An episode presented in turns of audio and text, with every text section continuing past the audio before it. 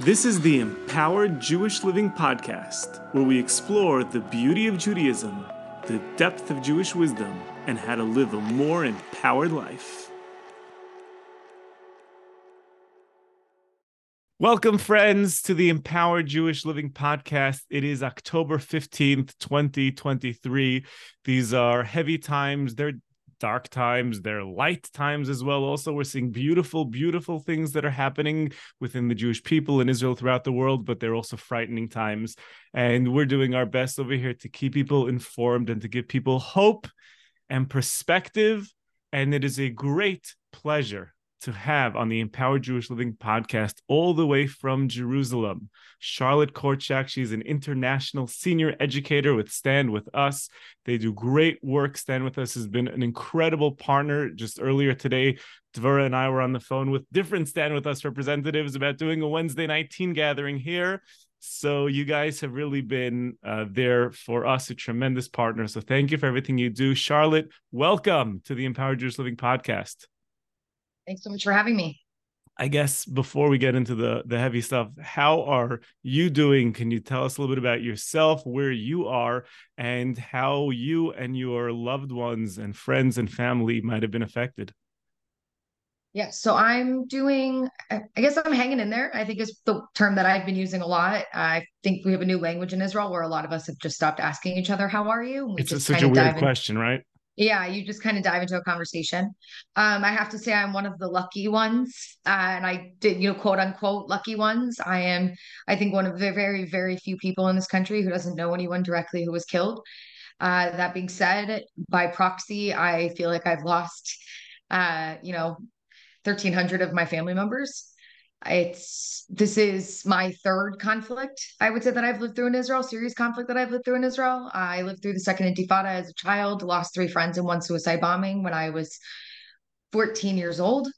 And um, i lived through the war in 2014 which wasn't a war it was an operation. And this is the first war that i will be living through in my lifetime here in israel. So uh, things are tough and thank God my family's okay. My friends are not okay. My friends are all really grieving and mourning and struggling on two fronts because they're mourning their friends who have been killed, they're mourning their family members and friends who are now on the front line. And they're also watching as so much of these atrocities are being denied by the world while they're happening and being GoProed by Hamas. So it's a lot of emotion. I think so many of us are going through so many emotions, and there's a collective grief, a really a collective trauma that the Jewish people are experiencing right now that, again, we have not experienced in your lifetime or in my lifetime. Really, not since, tragically, I have to say, since the Holocaust. Yeah, I'm guessing that your experiences at, as a teen probably contributed to why you're doing the things that you do today with Stand With Us. Absolutely. I First of all, I didn't understand what had happened to my friends when it happened. I was a young kid and I had never learned the history of the conflict and I didn't truly understand the context within which everything that was happening. And I I think I joined Stand With Us. One of those reasons was to be able to educate students and help young people understand what's going on in Israel. But also I faced, you know, anti-Zionism when I was on campus. I, you know, heard the classic claims of, you know, Zionism is racism and, you know, we need to, you know, from the river to the sea, Palestine will be free. And there I was not knowing how to defend myself. And I wanted to help help young people learn how to do that. And I think what's there's been so many blows this week, but I think one of them has been that I've just for so long taught, you know, compassion and empathy and understanding and trying to really see all perspectives. And I just feel like I'm being slapped in the face every single day by so many people who just absolutely not only refuse to see our perspective, but even refuse to show an ounce of remorse for the horrors that we have experienced this week. It's just been yeah, it's it's it's it doesn't even take me back to the second intifada. I can't this is so much bigger. We lost over a thousand Israelis in the span of four and a half years during the intifada. We lost more than that in one day. So yeah, it definitely impacted me and um, the rest of my life has impacted me. In this moment, I will already tell you I can feel so much how it is already impacting me and how it will change the way that I approach things in the future. Yeah. And we'll get into a little bit of all of that over the course of our time together. Um, just for the listeners that don't know, can you tell us a little bit about Stand with Israel? What are you usually doing, and then what are you doing right now? Like, how have things heated up for you in the last week? Stand with us. Uh, you you stand made the us, you fall into the classic. No, it's okay. It's everyone. Stand with Israel. By the way, I got it right the first two times. yeah, it's okay. Um, so Stand With Us is an Israel education nonprofit organization that is committed to educating about Israel and combating anti-Semitism. And we work to do that all over the world in grassroots ways, uh, working with students on all levels, from middle school, high school to campus, as well as young professionals and uh, the older community, to really empower people through knowledge and give them the tools that they need to be able to have the conversation about Israel, have the conversation about Jews and anti-Semitism, and do it in an effective way using facts and also their own stories and their own better understanding of the reality and the realities of our past.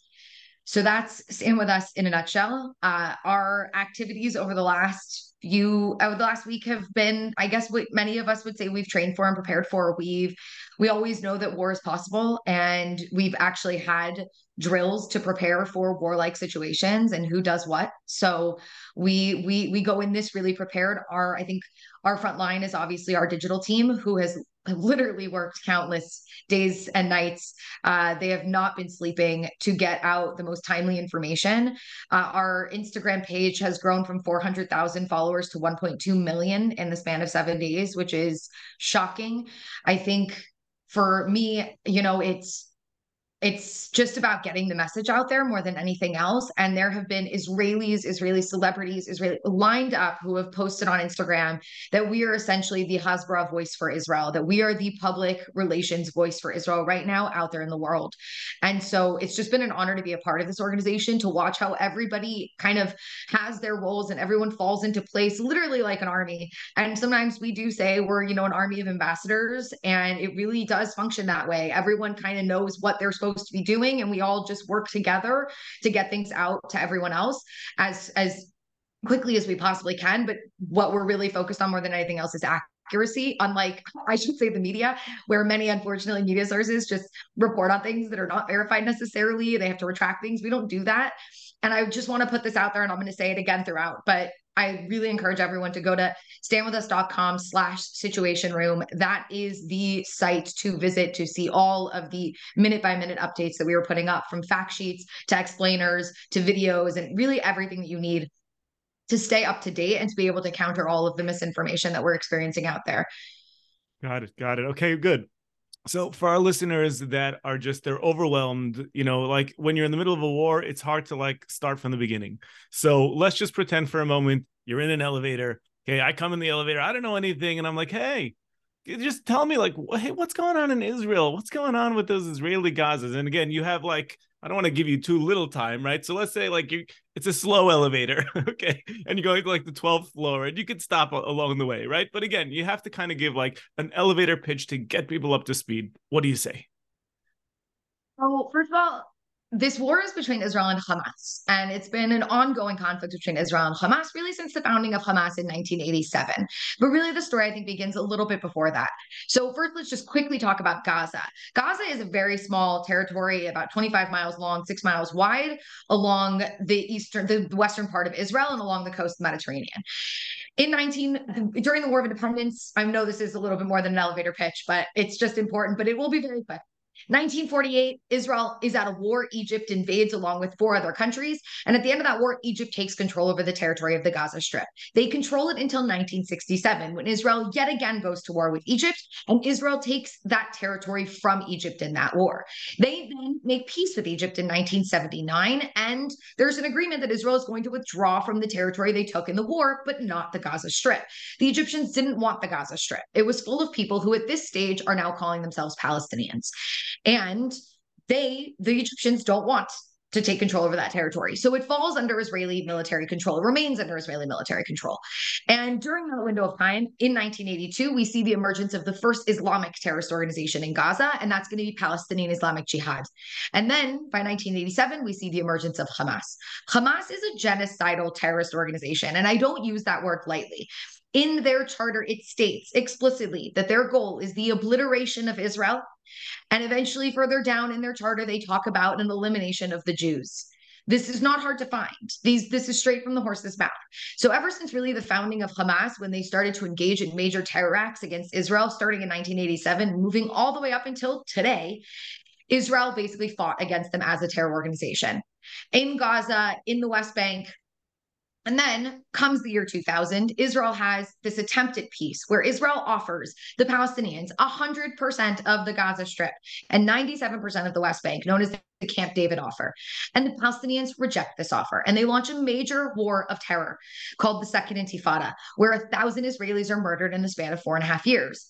And by the end of that intifada, the Israelis have decided that they are going to withdraw from the Gaza Strip, withdraw for a gesture of peace, basically saying we are willing to evacuate settlements, we are willing to remove soldiers from your t- from these territories if you are willing to start negotiating with us.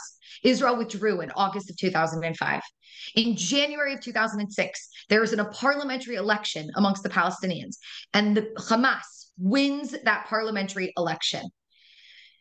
Nobody remember. They're a terrorist organization and they refuse to recognize Israel, recognize past agreements with Israel, or stop their violence against Israel. By the way, so that election is legit. Legit legit monitored by the Americans, free and fair, worth talking about why they won. Um, so as to not really tarnish the way that people think about the Palestinians and why they would vote for an organization like Hamas. And really quick, just to go on that tangent, there's really two reasons. One is yes, because of their militancy.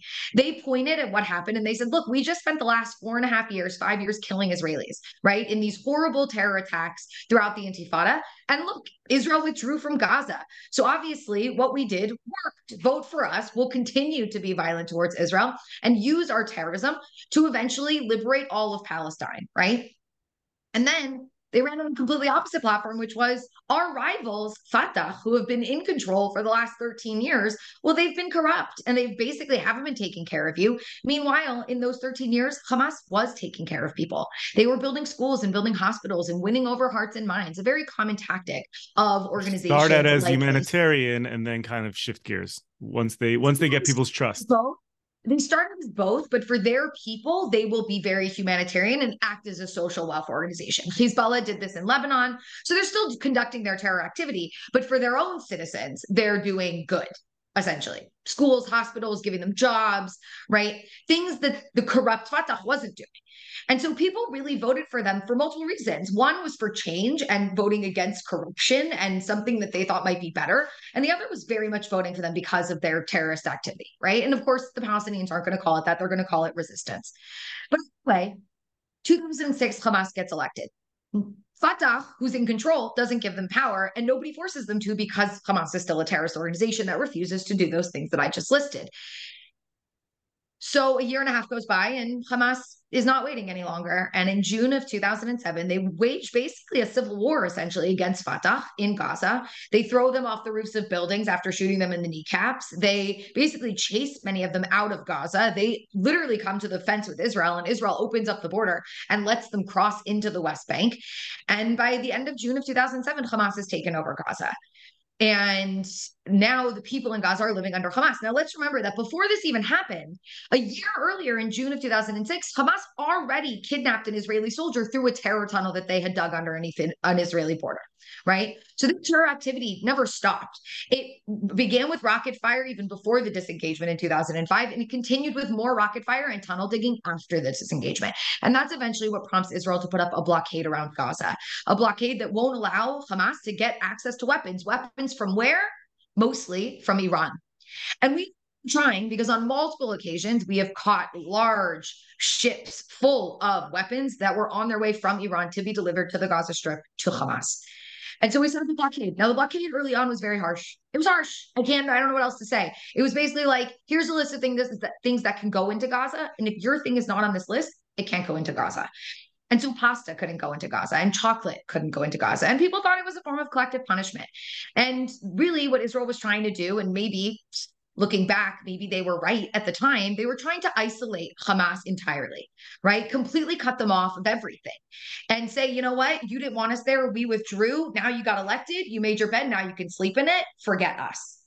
But it didn't work and it created more backlash. And then in 2010, there was this flotilla incident that prompted Israel to reevaluate the blockade. They did. They changed the rules Now, here's a short list of things that can't go in. Everything else can go in. It just has to be checked by the Israelis. We loosened up the blockade.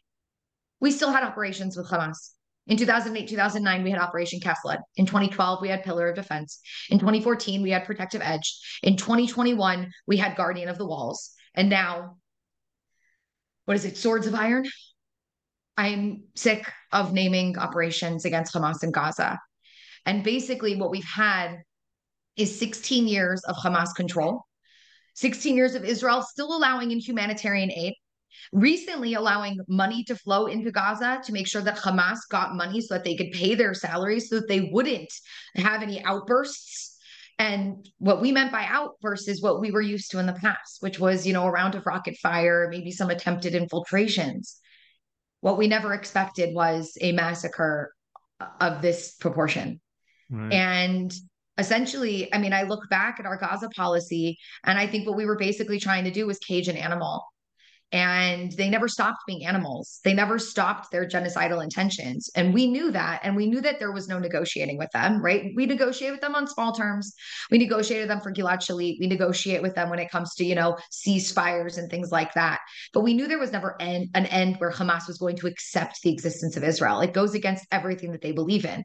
And so essentially, it was caging an animal and mm-hmm. that animal got loose and they treated us like animals yeah. and tore us apart and slaughtered us like animals. A few questions though on what you just said, just to understand a little bit better. So you mentioned that the main purpose of the blockade was to stop them from getting weapons shipments, stop them from Iran get, giving them weapons shipments. They seem to have a lot of weapons. So where are they coming from? We hear a lot that you know Hamas is funded uh, by Iran. Do they get weapons from Iran? Like where where, where do wh- who loads them up with this stuff? So definitely from Iran. We're talking about money from Iran. We're talking about support from Iran. Uh, they are very creative of how they get weapons, but also you should know that they have weapons manufacturing in Gaza. So they recently, in the last couple of years, put out this video that they were boasting about the fact that they had dug up all of these pipes that had been laid in Gaza. We're talking about the infrastructure, we're talking about the sewage system, the water system, that they literally, you can see this video on Hamas propaganda pages of them digging up the water pipes and then them in some makeshift factory making Qassam rockets. So a lot of those short range missiles that you are seeing are produced by Hamas in Gaza using a technique that they basically invented in Gaza and they've perfected in Gaza. And those are the short range missiles.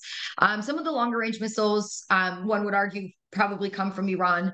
The challenge is really understanding how they got them.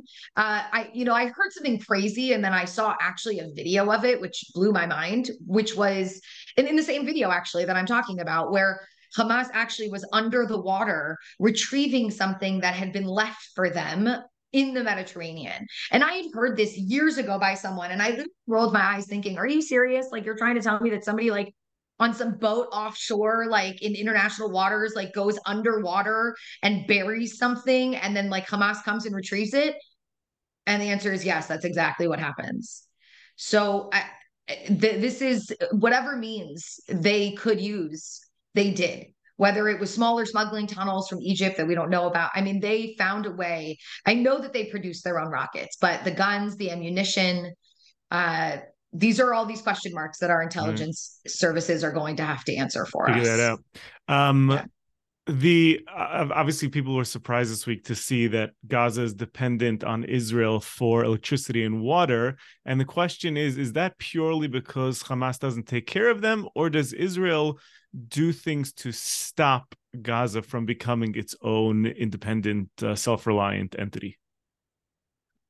Not the latter. Israel does not stop them from becoming their own entity. Uh, there needs to be a will right within the territory to want to become independent and become your own entity. And we definitely have not seen that will from Hamas we don't control all of the water and electricity to Gaza. Uh, in fact, Gaza has its own power plant, and they provide their own electricity to their to some of their people. We supplement that that electricity from a power plant that we have here in Israel.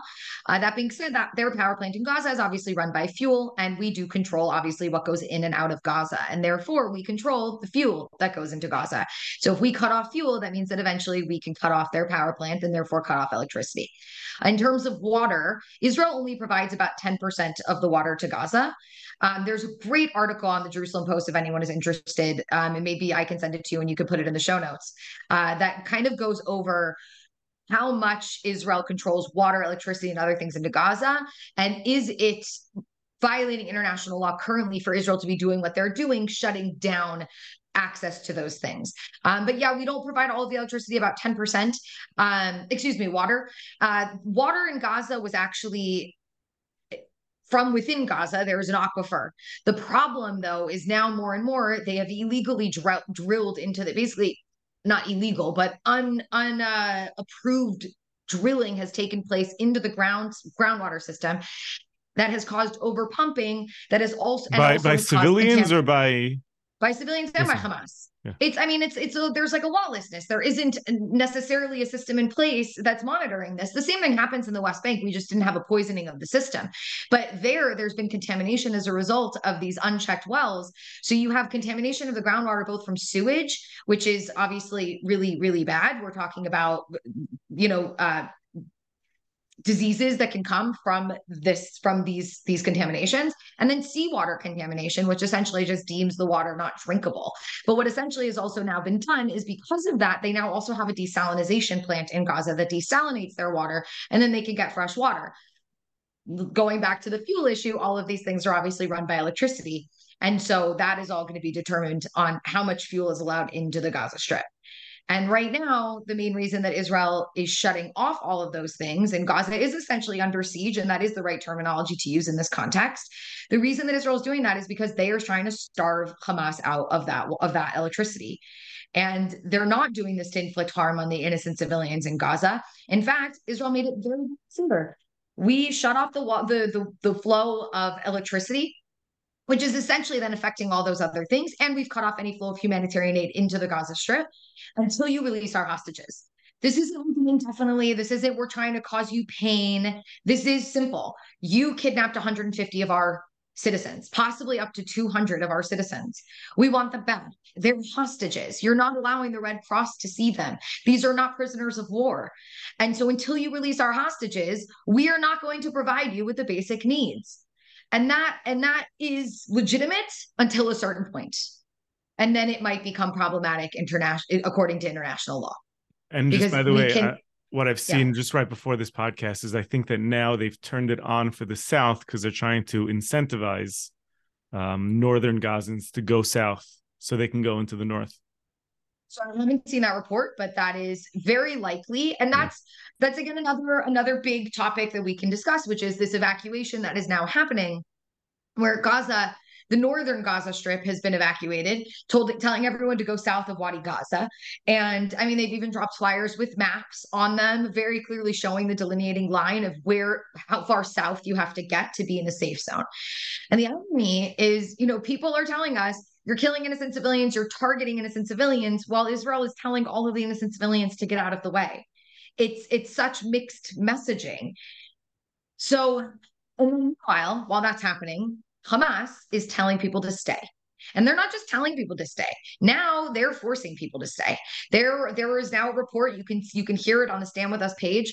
Uh, a, a, a recording of IDF speaking to somebody in, in northern Gaza saying the Hamas took our car keys. They are they're not letting us go south. You we have reports of them blocking evacuation routes, two evacuation routes that Israel guaranteed would be safe routes without any bombings or anything else while going down those roads. And those roads, one of those roads at least, is being blocked by Hamas. So, I mean, I think it should be very, very clear who in this case targets innocent civilians and who is okay with innocent civilians dying. And that's obviously not Israel. Has, given what's happened have, the have week. the Gazans have they re-elected Hamas over and over again since 2006? Have they had more elections? It's tragedy when you think about it, because like you know, a lot of people sometimes will say to me, "Well, you know, Charlotte, they voted for these guys, and so they made their bed, and now they have to sleep in it." And my response is one that's kind of tragic. You know, The last election was in 2006, the one that I told you about. We haven't had an election since. Now, around at that time, there was around 1 million, 1.2 million people living in Gaza. Today, there are 2.2 million people in Gaza, which means that at least a million people living in Gaza today did not vote for Hamas. They did not choose this future for themselves, this reality for themselves. And that's tragic. Listen, there are innocent children who are growing up in this environment who are being brainwashed from birth to hate Israel, hate the Jews. And look, I I hate to to say this, and it's something that I know is going to be very hard for some people to grapple with right now.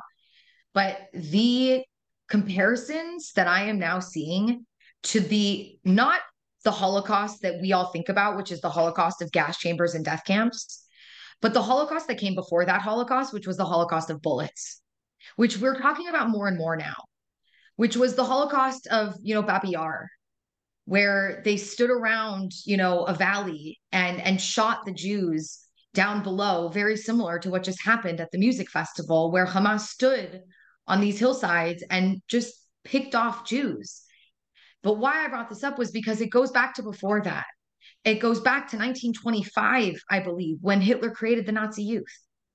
It was an indoctrination that took a generation.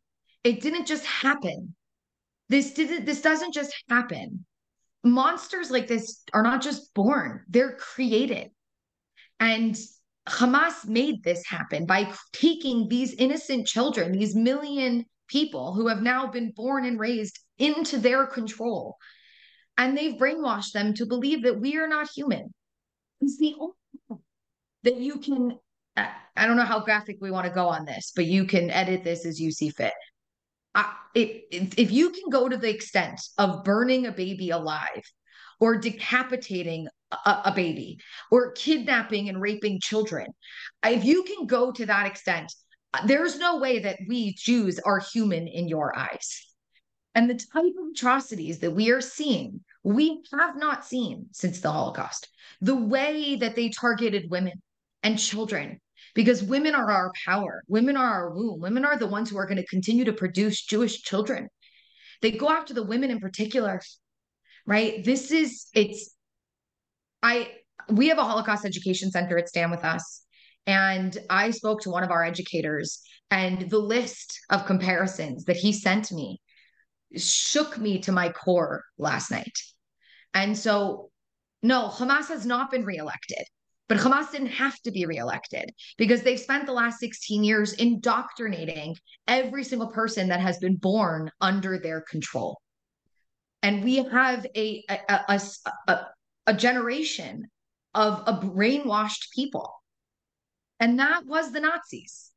That was Hitler's executioners, right? That was the ordinary men that Browning talked about. And I say quote unquote, right? Who became the monsters, who were the Einsatzgruppen, who went village to village and rounded up Jews and shot and killed them.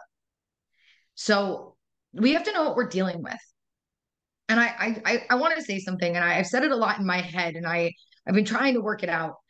But you know, if Israel had existed in 1940, when there were no gas chambers yet, there was no Wannsee conference yet, right? There was no decision yet to exterminate the Jews, but Hitler in 1939 had already made a speech where he spoke about the extermination of the Jews. So we have a Hamas that already talks about the extermination of the Jews, right? It was written into their charter in 1987 and they never stopped saying it. And now they sent their terror squads in to do the most horrific things to Jews. It was like the Einsatzgruppen going village to village, doing the most horrific thing to Jews in 1940. And if Israel had existed then, we would go and do what we had to do in Germany to get rid of the Nazis. And innocent Germans would probably have died. But hindsight's 2020. And now I look back and I would say, yep, and it's it's the price that somebody has to pay. And I don't like it, and it's painful to even consider it. But when somebody says they want to wipe you out, we Jews, we have to take them seriously. And so to me, this is what we would have done in 1940 had there been an Israel. Yeah. And now we have to do what we have to do. And you know what? I'm I'm just I'm not going to apologize anymore. I'm not going to apologize for finally being able to defend myself. I'm not going to apologize for finally telling the world that Jewish blood is not cheap. That you can that's all you want in the streets of London and New York.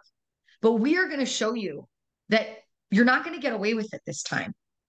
We see the signs. And so every Jew has to take that in and explain this to people because the signs are there. The denial, that's part of it. They denied the Holocaust after the Holocaust. Here, they're denying it as it's happening, which is another core feature of genocide.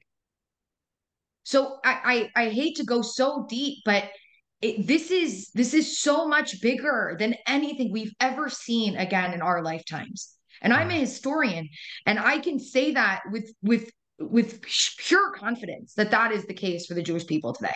Yeah, I want to unpack with you just in a moment exactly who these who, who these deniers are, where they're coming from, like you know where, where, where they're coming out of. But just before that, a couple of things that I'm I, that I I'm still trying to wrap my head around. You had mentioned earlier the Red Cross. You said that um, Hamas is not allowing the Red Cross to come in. Uh, I saw a video maybe saying the Red Cross themselves might have might, might be backstabbing the Israeli people. I'm not really sure, but just can you just explain to me what I, I the way I understand it from a very limited understanding is there are even if you're Hamas, right? Officially, there are some rules that you're supposed to be playing by. Uh, I would imagine that Hamas broke all of those rules already. The Red Cross is some sort of international agency that's meant to, you know, be like uh, some sort of referee and make sure that everyone is being treated nicely in the middle of a horrific war. And and if they're not doing their job, like then what? What what what's at stake over here? If there's a referee who's not able to referee, like what happens? Um, you know, Hamas is really smart to a certain extent in how they play this, right? So you have Hamas and you have the political wing of Hamas, and then you have the military wing of Hamas. And around the world, Hamas likes to present themselves as no, we're different, right? There's the political side, and then there's the military side. And you don't have to be for the military side, you can just be for the political side. But then when it comes to actually being accountable to international law, they're just a terrorist organization. And they function like a terrorist organization because what's punishment? what's the world going to do to them? And I've said this before, right? So they kidnapped Gilad Shalit in 2005. They kidnapped Gilad Shalit. And excuse me, 2006, June 25th, 2006, they kidnapped Gilad Shalit. And they for over five years. And the entire time said, This is a soldier. This is a prisoner of war. You, according to international law, have to allow us access to him to just confirm that he is okay and he's being treated properly. And they said, No, every step of the way. So, then were there any international consequences? Was there any condemnation? Was you know was what did the un human rights council ever pass anything condemning hamas? No. And the thing and here's the thing it's like they're they're they're yeah palestine is not yet a full country in the un right?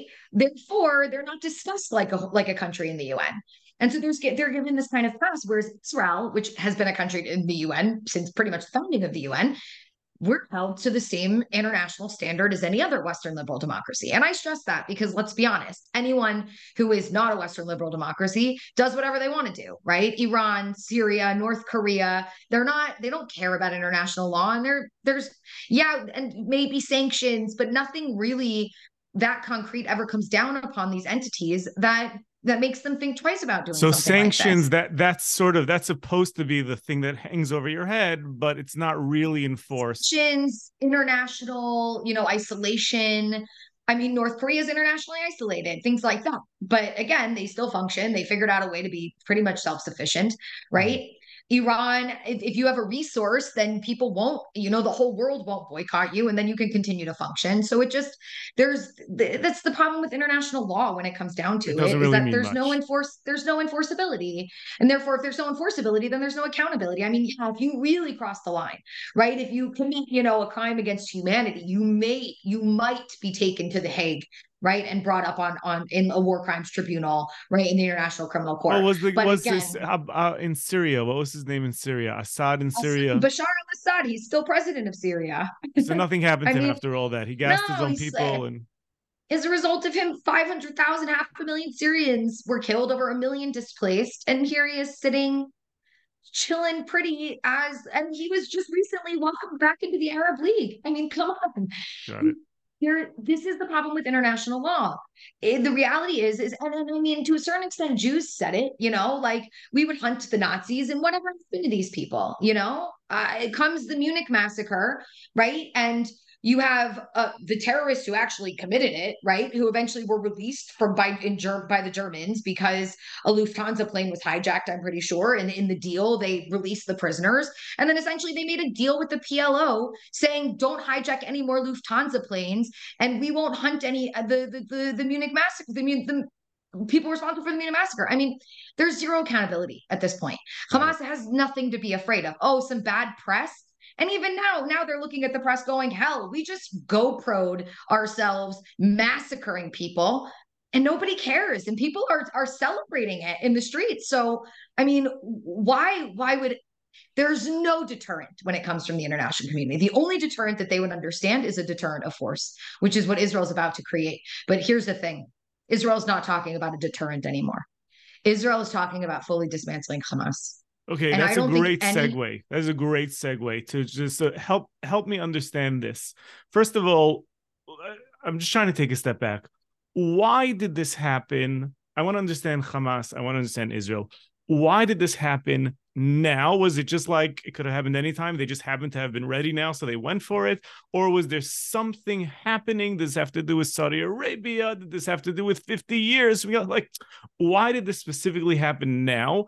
And uh, my next question is like obviously i'm um, it seems like they thought this one through pretty well right? So it's i'm guessing they're like okay we're going to go and uh, they were probably more successful than they even thought that they w- would be. I mean they were like massively successful but i i mean they they expected that there would be a response. So now get into the brains of hamas. Like what for them, w- where did they think that this was going to go, and what's considered a win for them at this point? What's considered a loss? And when Israel's talking about we're going to win the war, we're going to win the war, like what, like what, what does that even mean?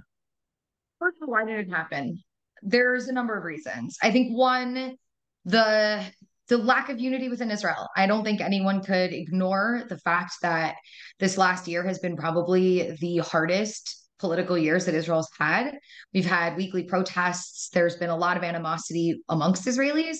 And we are, you know, this is a Jewish podcast. And every so often I put on my seminary hat as opposed to my historian hat. Um, and as a Jewish as a Jewish intellectual, you know, I look back historically at the two times that our temple was destroyed. And the last time it was destroyed, it was destroyed because Jews were, because of Sinat Chinam, because Jews were hating other Jews. And and because and Haman, right? Strife. When Haman tried to destroy, he said that and, the Jewish people are scattered and they're disunited. Yes. yes. And okay. so I think that's, and that's a very apt, I think, example, given that our real adversary here is obviously Iran, who is the puppet master. But what, but was game. Hamas thinking that? Was Hamas like, oh, now we have like Absolutely. they're disunited? Let's I, I mean, look i can't get into the head but i i mean yes if i see that my opponent is weaker and they're getting weaker I, that's me that's the chance to take my opportunity. Now at the same time i think it seems like they've been planning this for a while possibly even over a year now. And so they might have just continued to build up to saying see like a really opportune time. And then i think the real blow which is why iran probably would be the one to call in and say let's maybe do this is the saudi deal uh, it was it was gearing up. It was getting real hot. The conversation about normalization with the Saudis, and as soon as Israel normalizes relations with the Saudis and makes a defense deal with the Americans, that pushes Iran down on that on that hierarchy of where they want to be in the Middle East. And so there were a lot of factors at play. This is not something that Hamas would never wouldn't want to do any day of the of any year. Do you know what I mean? But they picked a time when we would be the weakest and they picked a time when we would be the most distracted. I mean, come on, any Jew knows 6:30 a.m. after Simchat Torah, right? You got a bunch of hungover people. I'm sorry, us Jews, this is how we're supposed to celebrate our holiday. You know, you got a bunch of people hungover, confused. You have a bunch of kids at a at a at a festival, which they for sure had to know about because it was obviously targeted. I mean, it seemed very planned well in terms of yeah. how they blocked people into that festival. And so, yeah, that's I think the main the those are I think the main reasons that that day was chosen. It was like I mean, the, it was like the perfect storm, the perfect storm for everything to go storm. wrong everything the people would be sent home for the holiday or you know the bases would be less less uh, manned all of those factors and then i mean i don't know maybe this is just my historian brain working but the fact that it was you know 50 years and a day to the anniversary of the Yom Kippur War, I think I, I, don't know. I I know that the the Arabs like to be the Palestinians like to be symbolic in those ways sometimes, and so maybe that also had something to do with it. Yeah. Uh, where are we going from here? Again, like I said, uh, every person that I have spoken to, and this is shocking, but I have to tell you, every Israeli that I have spoken to, from right to left to center, essentially is on the same page that there is one goal. And there is one, there is there, there's only one success for this for this war, and that is the complete dismantling of Hamas. There's there's no if, ands, or buts about it. And even people who used to work for humanitarian organizations or were in the army and did work in the humanitarian corps, eh, eh, people who were the leftiest leftists that you can imagine, okay? And I'm I'm not necessarily not putting myself in that category, and, and I'm not saying that as an but lefty of leftists would be the most peacenik people. They're even saying, cut them off, do what we have to do. That that and, that means that means kill them, or that means that they come out with little white flags saying we're no. we're, we're out of business. Kill them, neutralize them, arrest them. We don't care. Dismantle them. Meaning, they do not have power in Gaza anymore. Okay. Meaning every one of their terrorists, their leadership is gone. Meaning all of their infrastructure is wiped out. Why are we evacuating the whole northern Gaza Strip? The entire north. We've never done this before.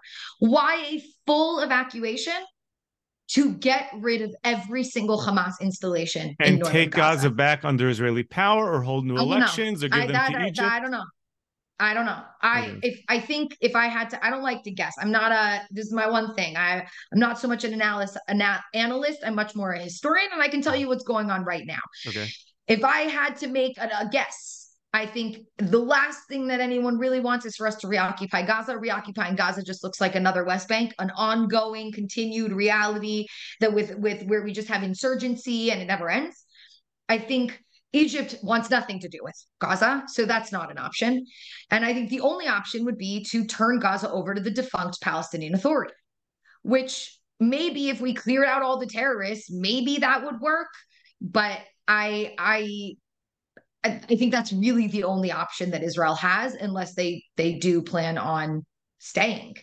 Uh, which I don't think anyone wants. I don't besides think anyone wants. For, so, besides for world pressure, at this point, does Hamas have any other weapons left to stop Israel from doing that? Our hostages. Okay. But I don't think that's gonna. I don't think that's gonna stop us. Right. Again, every Israeli that I've spoken to says go in and get them but we have to like so like do. best case scenario for Hamas after they did this when they're like okay we're gonna we're gonna commit the worst massacre ever and then on day two like like best case scenario for them what's gonna happen? What's considered success for them?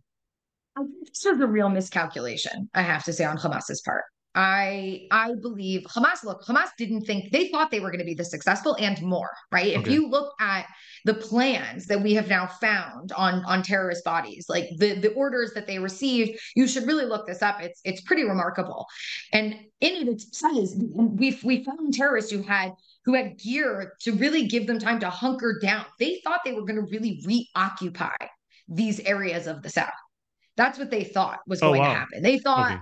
yeah that's that that was the ultimate plan. And then they were going to keep working their way in. That was can, can you explain that can you explain to me? They did not anticipate that israel within six to ten hours is going to come down with their whole with, with, with like half their army and wipe them back to gaza?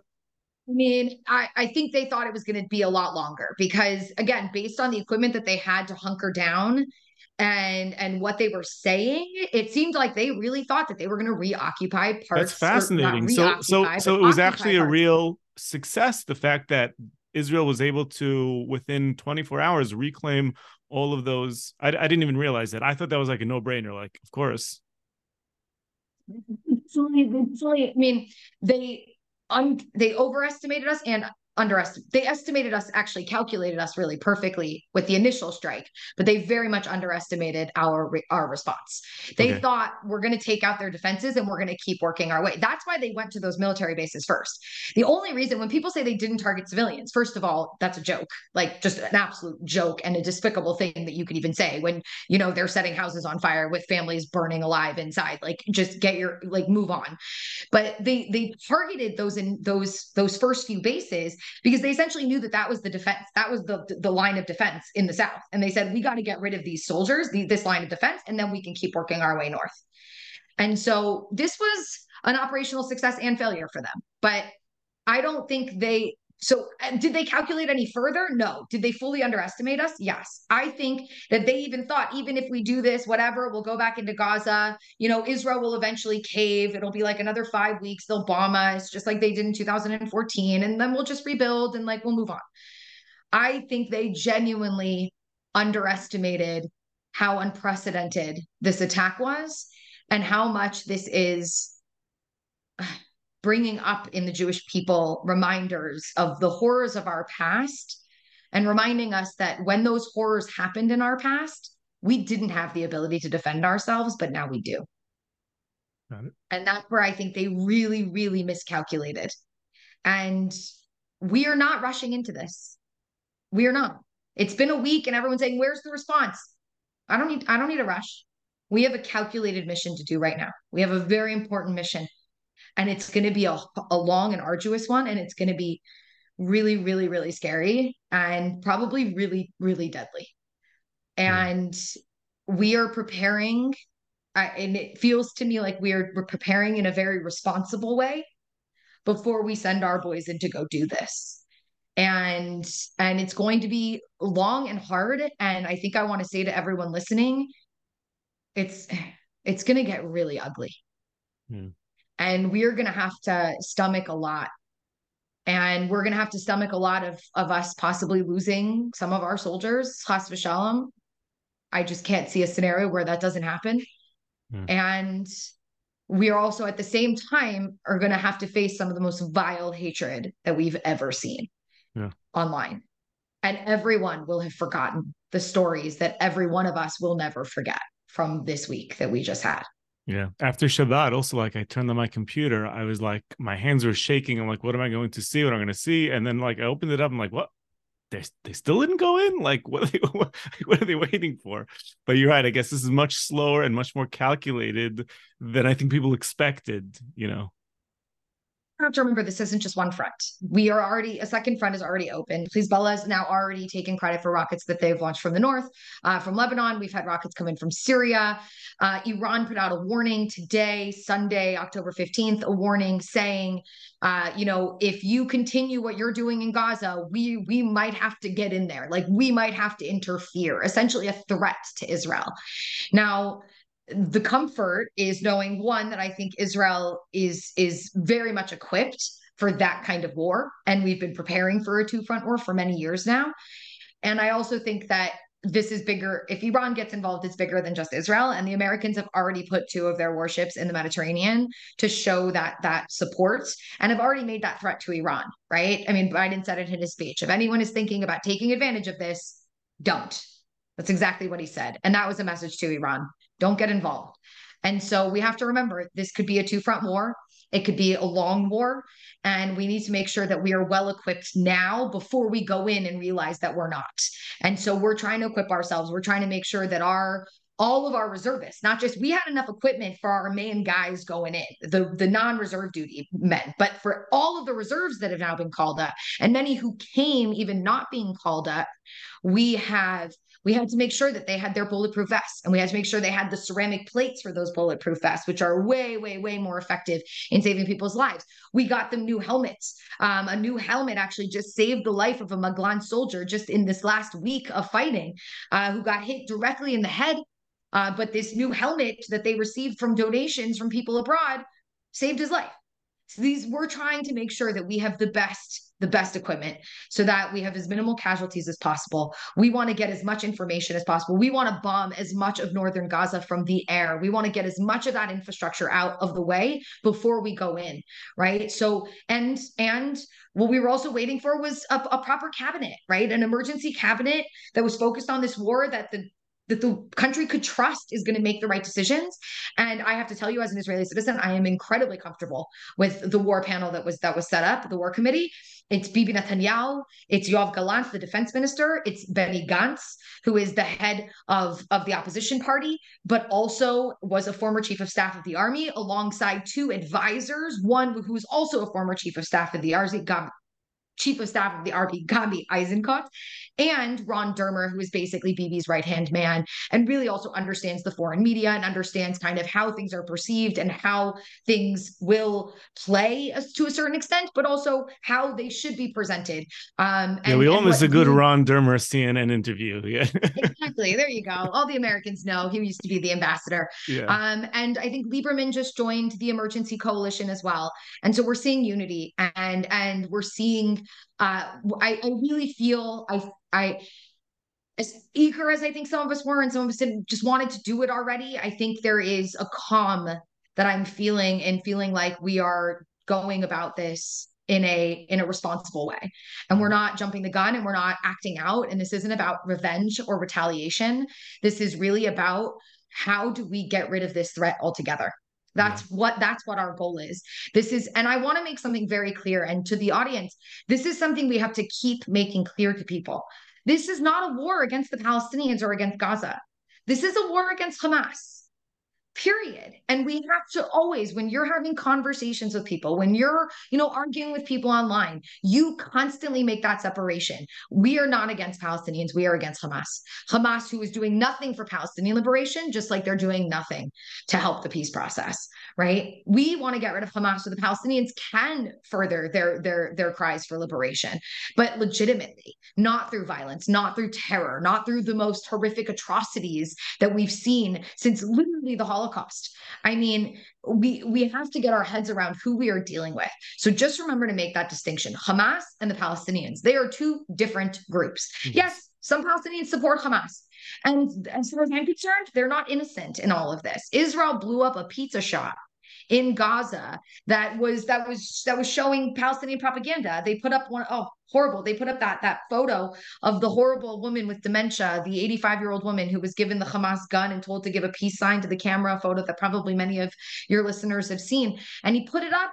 He made like a, an advertisement for his pizza shop using this Hamas propaganda, and we blew up his pizza shop. Like we're so again, what's innocent and what's not. But if you're supporting Hamas, you're in that category as well and Hamas. That's our target. And that's what we need to be focused on.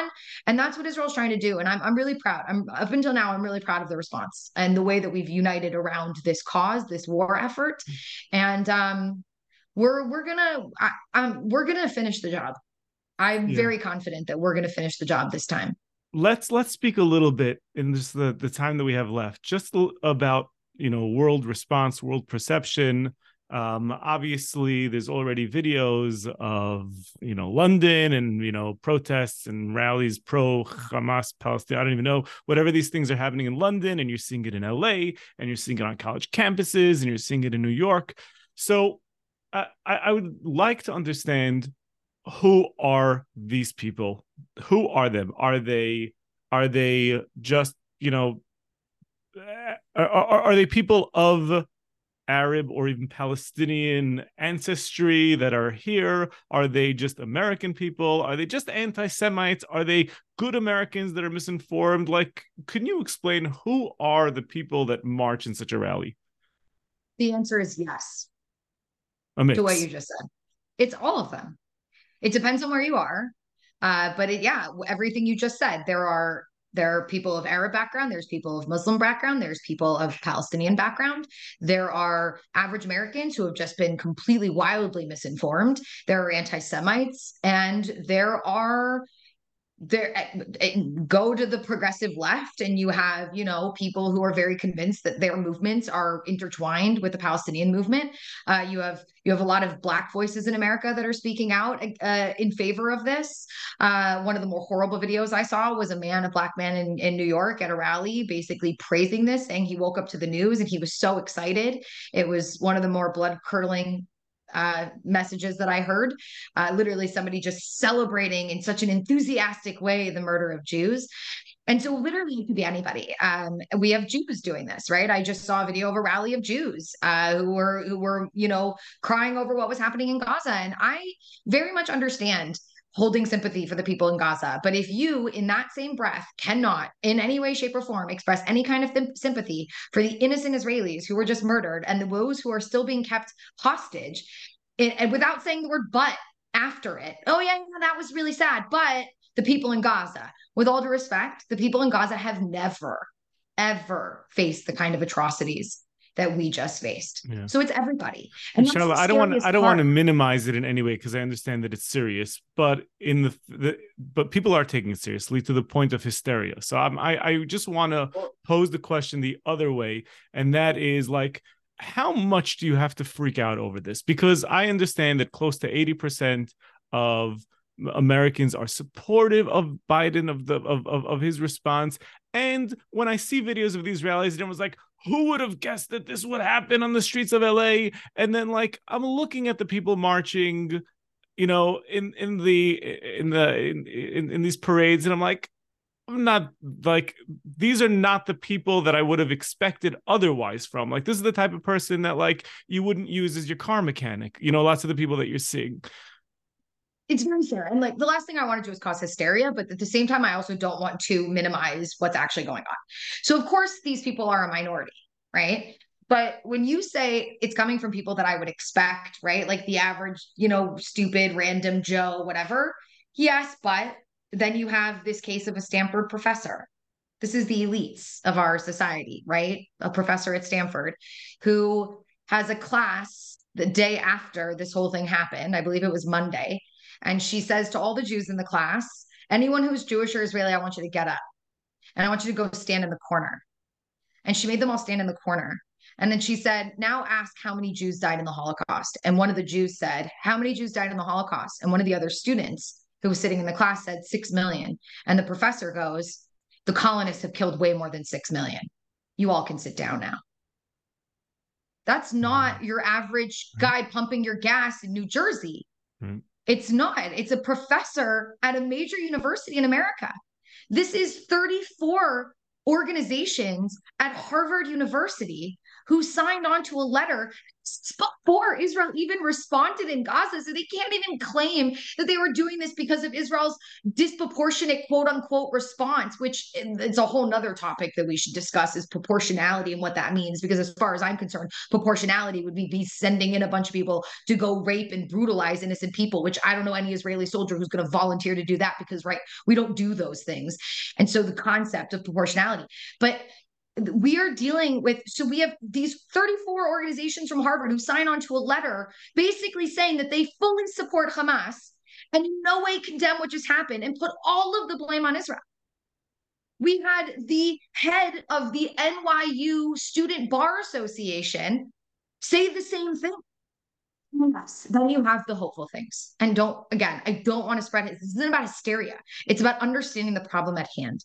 And the problem at hand is a serious one. It's not one to be minimized. Okay. That doesn't mean that every average person walking around is anti Semitic and is out to get you. No. I mean, look at what happened. They called for a day of rage on Friday, and thank God, nothing around the world. We had one incident in China, right, with a with a Jewish diplomat, but other than that, nothing. And so thank God there are good people of conscience. Listen to Joe Biden's speech last week. That is, he didn't have to go into those details. He didn't have to be as emotional as he was. It was might have been one of the best speeches of his presidency.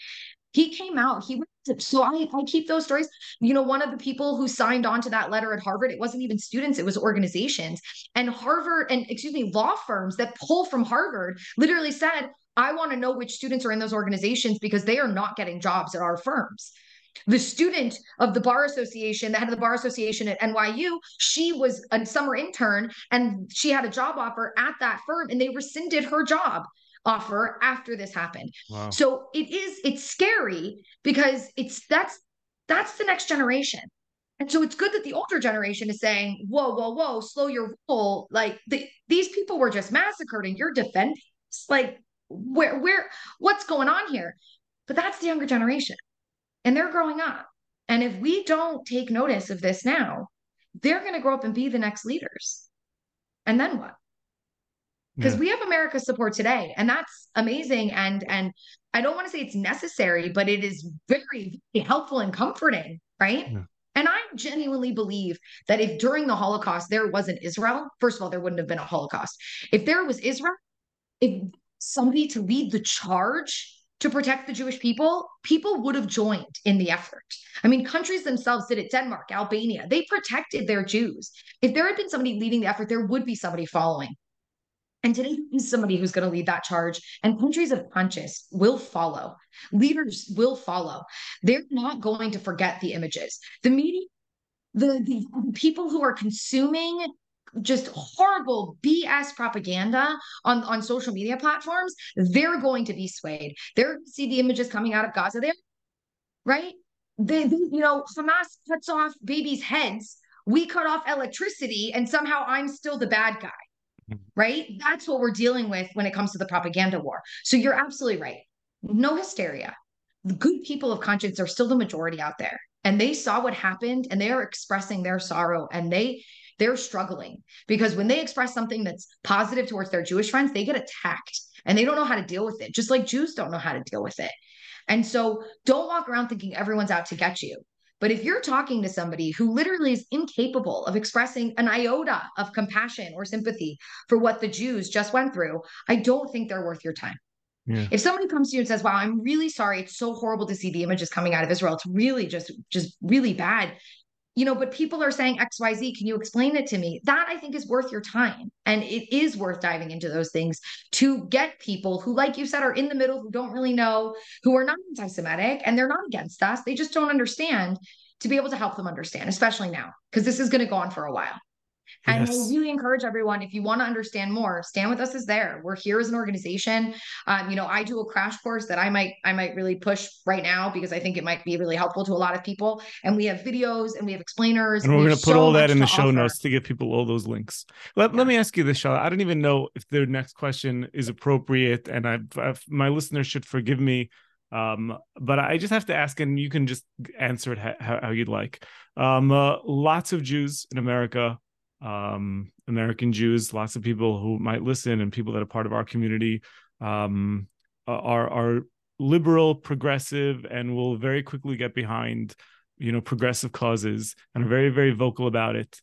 Um, you know, politically, again, this is not a political. Pie. I've never said anything political, but there are usually political candidates who uh, at least are branded or marketed as being a little bit more pro-Israel, a little bit let no one's and every, every president, every candidate will say I stand behind Israel, but yet certain ones are perceived as being more, and some are perceived as being less. And often progressive, more liberal Jews will get behind the one who's on the less, you know, at least. So should liberal progressive Jews, um, left should, should I don't want to say they, I don't want to say we, right? Should people be reconsidering the uh, movements that they get behind or the overall attitude towards politics or causes in general? No. No. I think what determines our politics is our values, right? And so you might be a conservative or you might be liberal. And and when you say people say, you know, I might vote for someone who's less Zionist because of something else. It's actually not how they would think about it. A liberal Jew wouldn't vote for Biden saying, well, I know that he's not as pro Israel, um, but I'm going to vote for him because of all the other things that I support, right? That's actually not how they're going to perceive it. They're going to say he's actually very Zionist. And I, I don't like to use pro-Israel anymore. I really want to take back the word Zionist. So when we say Zionism, we're talking about people who believe in a Jewish state in the land of Israel. And Joe Biden's a Zionist. In fact, he called himself one. Um, but he's a left-wing Zionist, right? And so left-wing Zionists who are liberal Zionists, they they align with him and they think he's actually a Zionist in their own way that they're that they're Zionist. And they might actually say that somebody, a candidate maybe like Donald Trump or other conservatives, were Zionists as well, but not their style of Zionism. It's just right wing Zionism. So it's really a perspective thing, right? It's a matter of where you sit. And so, no, I, I, I think just the opposite. We should never be abandoning the spaces that we are in because that is where our values lie. What we should be doing is taking those spaces back right? Speak out more within those spaces, right? Engage with people in those spaces. Don't abandon your value set because let's be honest, it's not like we're going to continue down this path and we know for sure that, you know, for example, conservative presidents are always going to be Zionists and and liberal it could things can flip, things change. Do you, you know what I mean? And so we need Jews to follow their own value system. It's the beauty of Judaism and Jewish peoplehood and Zionism is that we're pluralistic. We have the right and this the left and the center, and we argue and we debate. And I mean, that's the entire Talmud, right? It's just rabbis debating and arguing with each other. And that's that's how it's supposed to be. And we Jews are supposed to engage in that as well. And so no, be in that conversation, but make sure to maintain it. I mean, you know, so many people thought Joe Biden was going to be this puppet of, you know, the prog- far progressive eh, anti-Israel left, which was the Ilhan Omars and the Rashida Tlaibs and the AOCs of our world. And yet here he is. He just made one of the most probably pro-Israel Zionist speeches and pro-Jewish speeches that I think we maybe have ever heard a president say. And so he's risen to the occasion on multiple occasions where he could have been pulled to temper what he was saying by his far far left flank, and he didn't. And we need to make sure that we support candidates like that in both parties, right? Because inevitably it's going to keep going back and forth. So we should always be supporting the most Zionist candidate in both camps because there's they're always going to be there, right? You can say the progressives are anti-Zionist, and then you talk about Richie Torres who's not the opposite of he's a Zionist. He's so pro-Israel. He's so pro-Jewish.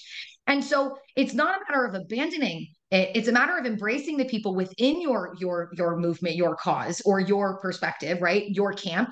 And, and bolstering those voices and using those voices to shove aside and marginalize the extremes within those within those within those groups so you know marginalizing the squad or if it's the conservatives it's margin- marginalizing people like marjorie taylor greene and not allowing her to continue to make holocaust comparisons that are despicable and saying that we have jewish space lasers. You know we have to see where people are promoting anti-Semitism, it, whether it's through anti-Zionism or just direct anti-Semitism, we have to see where that's coming from because it's coming from both sides, and we have to stop acting like it's coming from one side or the other more aggressively. No, one side's just more blatant about it, and the other side is a little bit more, you know, sneaky about it, and that's very dangerous. But both are dangerous, and both are feeding the animal that is anti-Semitism.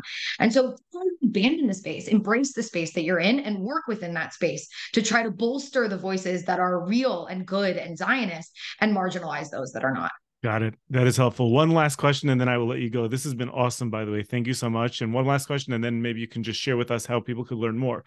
Right now, I see. I'm loving it. I'm sure you're loving it. We're hearing Bibi, and we're here, and we're seeing on on on the internet. We're seeing even selfie videos of Israeli soldiers that are being very very macho, and we love it because we are feeling we want revenge and da da da da. So we like big talk but I wonder on the world stage, people that are one second, is Israel the aggressor? Da, da, da, and then you have Israeli soldiers that are being like uh, Hamas, we're going to f you up, right? I'm just wondering, like, what, how is is this content that should be shareable, or should we maybe lay low on the macho talk?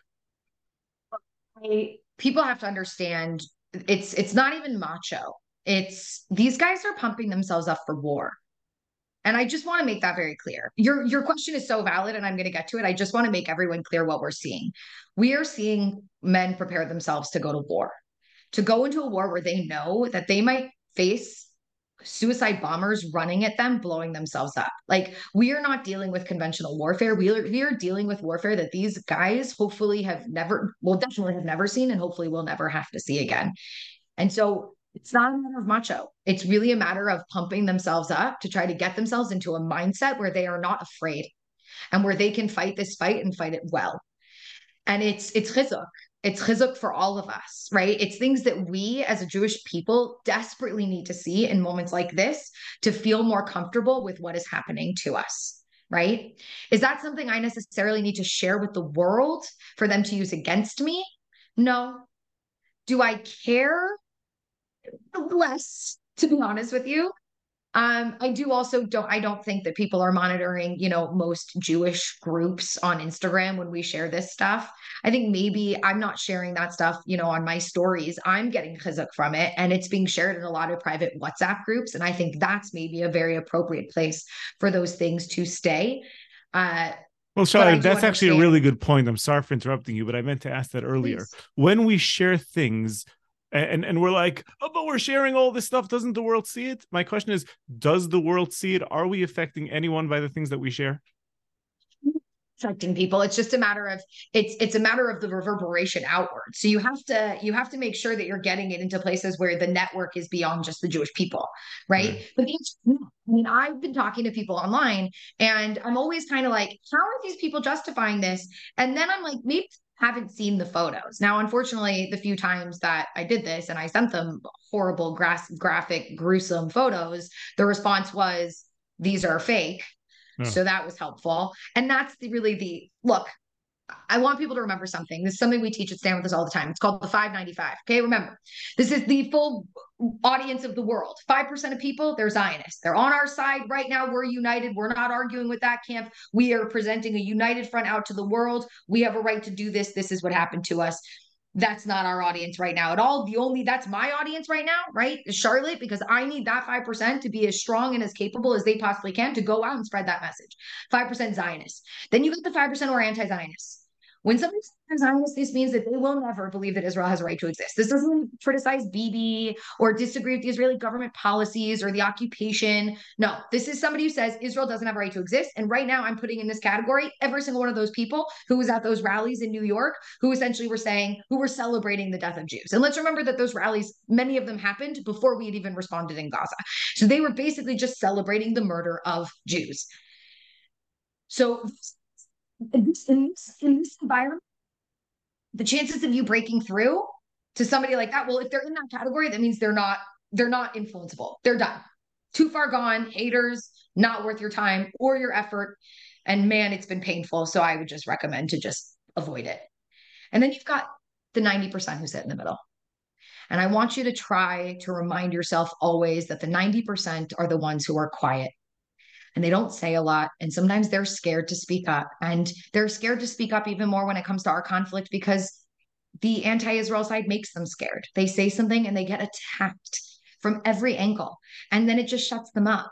So I want you to remember that there's a lot of people out there who might actually be on our side and they're just really, really afraid to speak up. Or they just really don't feel like they know enough, but they are seeing these images and they're so confused by there would be any human being out there who could defend what Hamas just did. And those are the people that you can engage with. And so when you say, is sharing things helpful? If it's reaching those people, then of course it's helpful. And I want you to also know if you feel like it's not, if you feel like you don't have that network, then what you can do as a Jewish person is you can go onto platforms like Stand With Us and other people who are sharing good content. And you can go into the comments and you can like the good comments and you can respond to comments and you can continue. And I know that sounds crazy, but that actually really aids in the algorithm. And so you got it. You can boost other posts by doing stuff like that, liking them, liking comments comments, pushing pro Israel comments, Zionist comments up to the top, pushing anti Israel comments down to the bottom. Those are the little things that I know they might sound minor, but they're not, that everyone can do. So, yes, share it. And then share it when you're talking to people. Wear it on your sleeve. Be willing to have this conversation. This is going to go on for a little while. People are going to be at work. They're going to be wondering, should I be discussing this? And the answer is yes, you should. Somebody asks you, how are you? You say, tough times. Don't just say, yeah, I'm fine. Tough times, and then explain why times are tough and explain what happened and keep reminding people why this all started. That we didn't just decide one day to go and bomb Gaza or go and kill Hamas, that they brutalized us and know the stories. And I know how painful they are to listen to, but know the stories and know the names and try to take one, everybody listening, grab one story of one person who was killed or one person who was taken hostage, know their story, know their name and their age and the details of how they were taken or how they were murdered and share it with people because they are going to forget. So take the time to learn one story. And if you could learn more than one story, learn more than one story and keep telling that story. That's what we can do. And it's not just online. This is a battle of every single mind.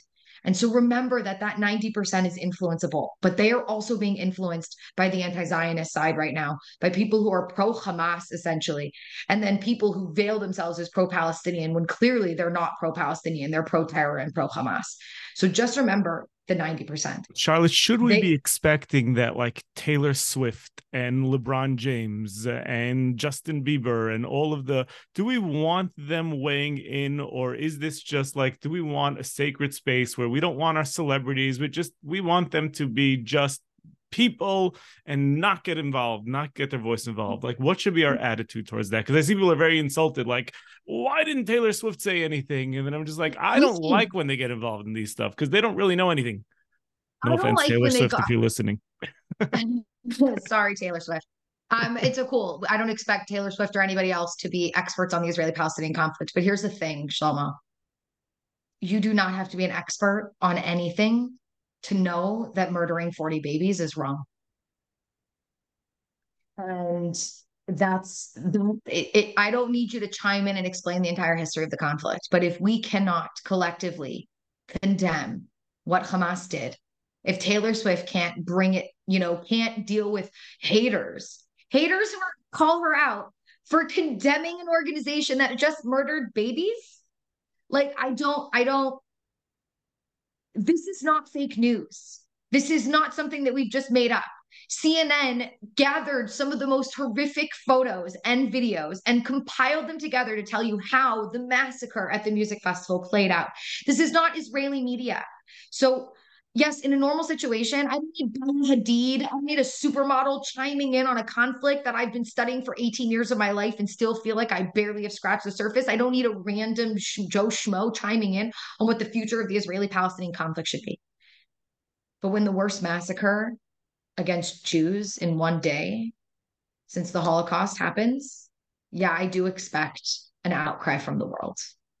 I expected it the same way that when France experienced the terrors at the Bataclan Theater that night in November, the way that the world came out for them.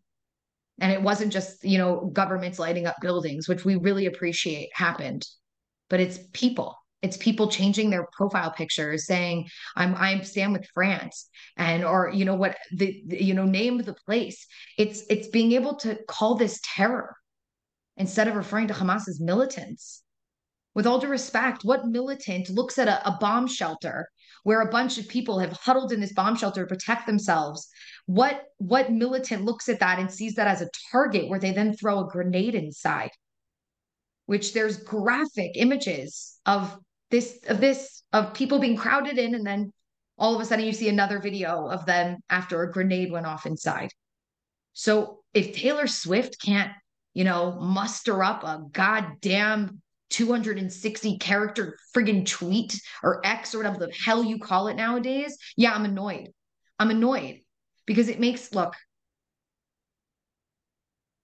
The 90% is crucial. The 5% would be the perpetrators. The 5% were the people going around killing Jews. The 90% were the people who sat back and watched. And then there was a tiny portion of that 90% that we had pulled in to our 5% who said, you know what, I'm going to risk my life to protect Jews. That 90% needs to be woken up. Because they have to realize that silence is complicit is is is complicity. I can't say that word, but you know what I'm saying. Hmm. It silence is is is approval. Silence is saying to hamas and all those other people who were celebrating that you don't care and that they can get away with this.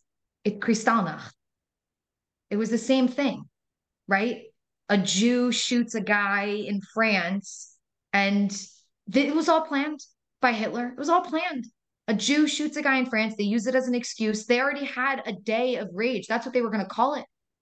And then it picked up in Germany and we got Kristallnacht. And afterward, it was blamed on the Jews. Same exact thing that's happening now. The similarities are eerie.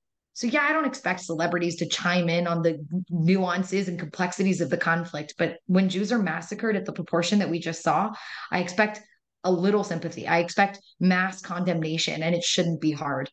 And the fact that anyone thinks that it's hard and anyone has to say, well, it's really complicated. So I'm just going to, I'm just going to take a back seat. When you murder 40 babies and kidnap 200 people, Holocaust survivors, children, women eh, who Hamas prisoners have stated are they're going to be raped. Like, I'm sorry, but eh, that is not hard to condemn. So yeah, I want Taylor Swift chiming in. I want all of the million people, the you know, possibly a billion people who follow her. Yes, I want them to know that a massacre against Jews in the 21st century is not going to be stood for, but it is being stood for.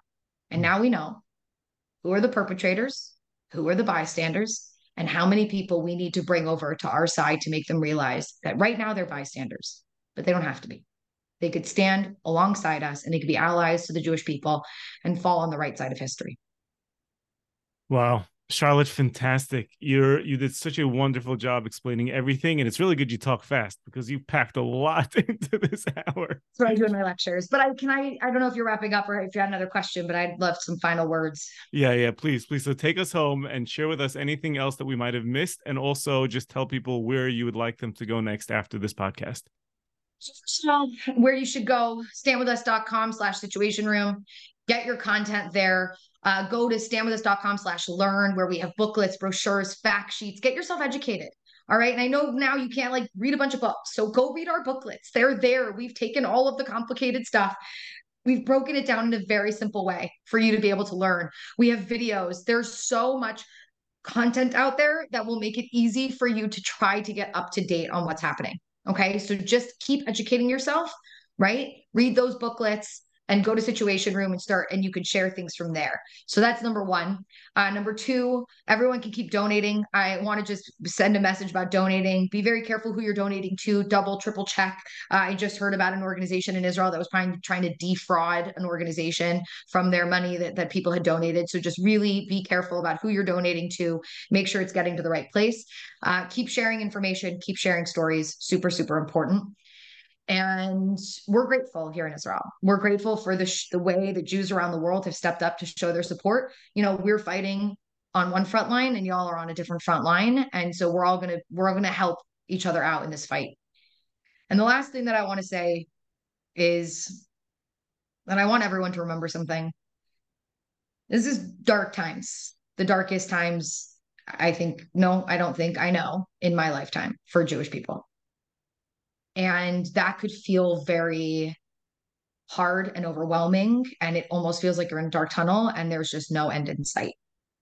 And I want everyone to remember, and it's okay as you go through the dark tunnel to grieve and to mourn and keep crying because you have to let this out and don't let the anger consume you and don't let us become like our enemies and lose our humanity in the process of all of this.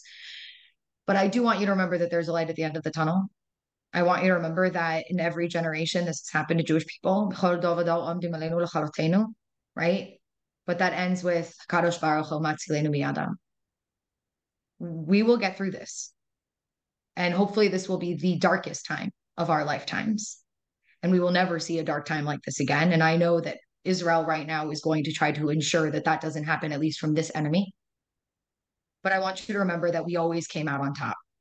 And many have tried to destroy us, and many have failed. And we have outlived every single one of them. So walk tall, wear your Jewish star and your kippah with pride, and don't apologize. Don't apologize to anyone for showing them that Jews deserve to be defended in this world. And that's what we're doing right now. We're showing the world how to properly defend Jews. And if you're not going to do it, we're going to do it. So know there's a light at the end of this tunnel and we will come out stronger. We will come out more united. We will come out better on the other side of this. But it's going to be a long journey. So just try to keep that in mind throughout this long, arduous journey. But we'll get to the other side and we will be better when we do. Thank you, Charlotte. Thank you so much for your time. This was fantastic. I appreciate it. And just brachos and blessings to you to keep fighting your fight, our fight, the fight of the Jewish people, the fight of Eretz Yisrael, and Hashem should bless you with continued success and that your voice should be should continue to be heard. Thank you. Thank you so much. Thank you so much for listening. I hope that you'll subscribe to the podcast and you can always go to rabbishlomo.com for more great content and resources and to connect directly with me.